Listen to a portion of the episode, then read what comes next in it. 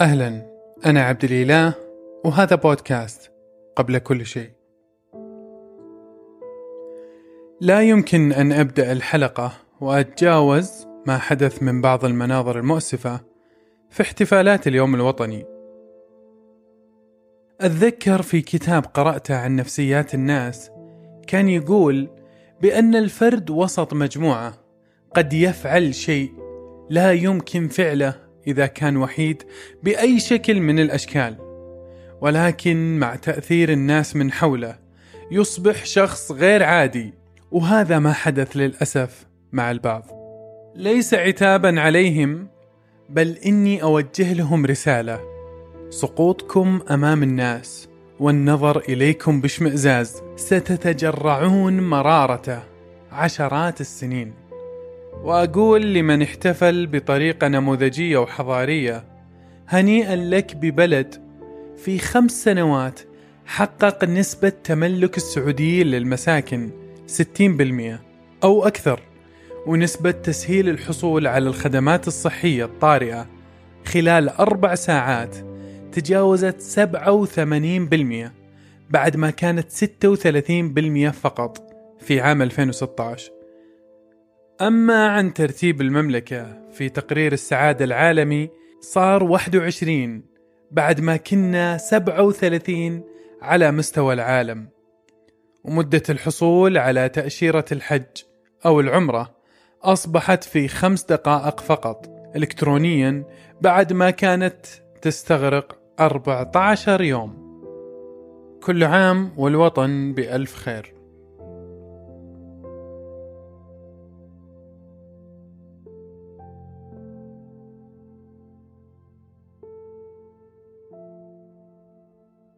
الأديب الروسي الكبير ليو تولستوي كتب قصة تعتبر من أعظم القصص في التاريخ. تم ترجمتها للإنجليزية بعنوان كم يحتاج الإنسان من الأرض? القصة كانت عن قروي فقير لا يملك أرض ولا مزرعة ولا أي شيء. كان فقير معدم اسمه باخوم. وكان في ليلة من الليالي جالس يسمع زوجته وأختها يتكلمون وكانت أختها تحدثها عن جمال الحياة في المدن مقارنة مع المعيشة في القرى والمزارع. كانت زوجته قنوعة وردت على أختها بأن الحياة أبسط مما تقولين. باخوم ما كانت عنده القناعة اللي عند زوجته وقال لو كان لدي قطعة أرض فقط أعمل فيها لنفسي بدلا من عملي لدى الآخرين. لما اهتميت من أي أحد ولو كان رئيس الأبالسة. بعد فترة وجيزة في الريف الروسي عجوز عرضت أرضها للبيع. باخوم على طول فكر في إنه يشتري الأرض لنفسه فباع نصف الخلايا اللي يملكها ومهرة كانت عنده وأجر أبنائه لمدة عام كامل واستلم الثمن من الآن واستلف الباقي من الناس اللي حوله وشرى بالفلوس اللي معه أربعين فدان دفع نصف القيمة والنصف الآخر قال بدفعه خلال سنتين. وبعد سنة فقط جاه الحظ الوفير وكان المحصول عجيب في ذيك السنة وسدد كل ديونه في سنة واحدة فقط. وقال في نفسه الآن أعيش في هناء وسعادة ولكن بعد فترة بسيطة بدأ يتأذى من جيرانه فقال إيش هذه الحياة التعيسة اللي كلها شقاء ومشاكل مع الآخرين؟ في ذيك الأثناء اللي كان متضايق فيها من جيرانه وأذيتهم مر عليه رجل طيب. قال له إن في أراضي في الفولجة أفضل بكثير من الأراضي اللي أنتم فيها. وكانوا يعطون أهل الفولجة الشخص 25 فدان. فشد الرحال الرجل للفولجة وبالفعل أعطوه هو وأبنائه وزوجته 125 فدان حق الخمس أشخاص. وكانت أراضي مثالية. وبعد سنين صار عنده أكثر من ألف فدان. وشعر أن القدر ابتسم له. وإنه أسعد شخص في الدنيا. بعد فترة ما هي بعيدة جاه خبر إن فيه أرض بعيدة لقوم سذج ولكنهم طيبون جدا اسمهم البشكير. يعطون من يأتيهم بأقل الأسعار. باع الرجل كل ما عنده ومشى لأرض البشكير. وفي طريقة اشترى بعض الهدايا لكبار قومهم ولما قدمها لهم أكرموه وسألوه ما حاجتك? وقالوا له إحنا عندنا الثمن ثابت ولكننا ما نستعمل المقاييس المشهورة. بل إننا نبيع بألف روبل لليوم الكامل. فاستغرب الرجل وقال إيش معنى اليوم الكامل? فقالوا له تمشي على رجلينك وتقطع أي مسافة شئت. طول النهار بشرط ما تغيب الشمس إلا أن ترجع لنفس النقطة اللي انطلقت منها. فوافق مباشرة وقال موعدنا بكرة بعد الفجر. وفي البيت بدأ يتخيل كم يقطع وكم سيصبح غني بعد مغيب الشمس في اليوم التالي. وبالفعل مع إشراق شمس اليوم الثاني وجد الناس ينتظرون على تلة. وأعطوه فأس وأعطوه بعض العلامات اللي يعلم عليها وهو يمشي بحيث أنه يثبت المساحة اللي يقطعها.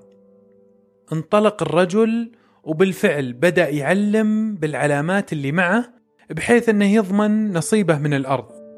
وكانت همته عالية جدا. ولكن همته أصبحت أضعف مما انطلق عليه.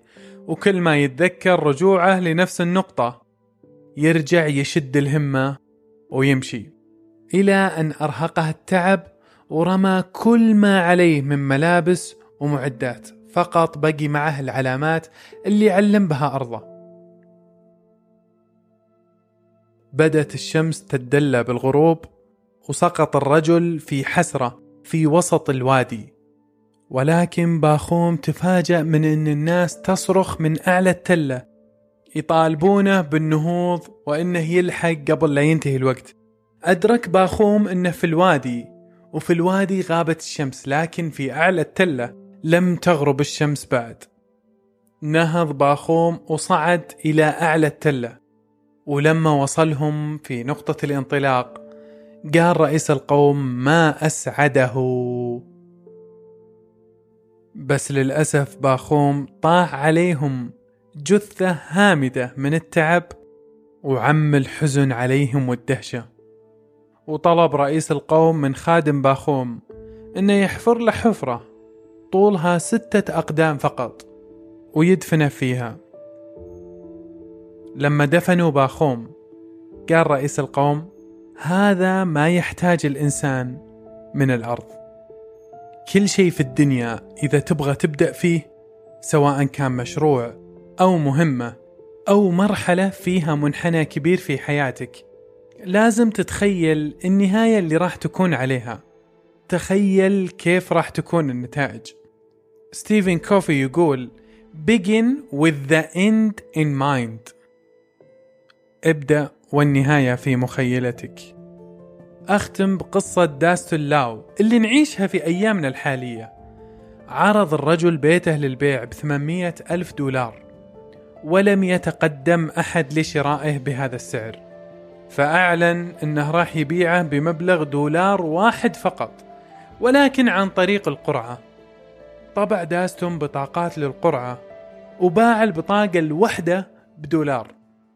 باع الرجل مليونين بطاقة وجمع مليونين دولار وعمل القرعة أمام الجميع وذهب البيت لشخص واحد فقط. ابدأ وأنت تتخيل النهاية.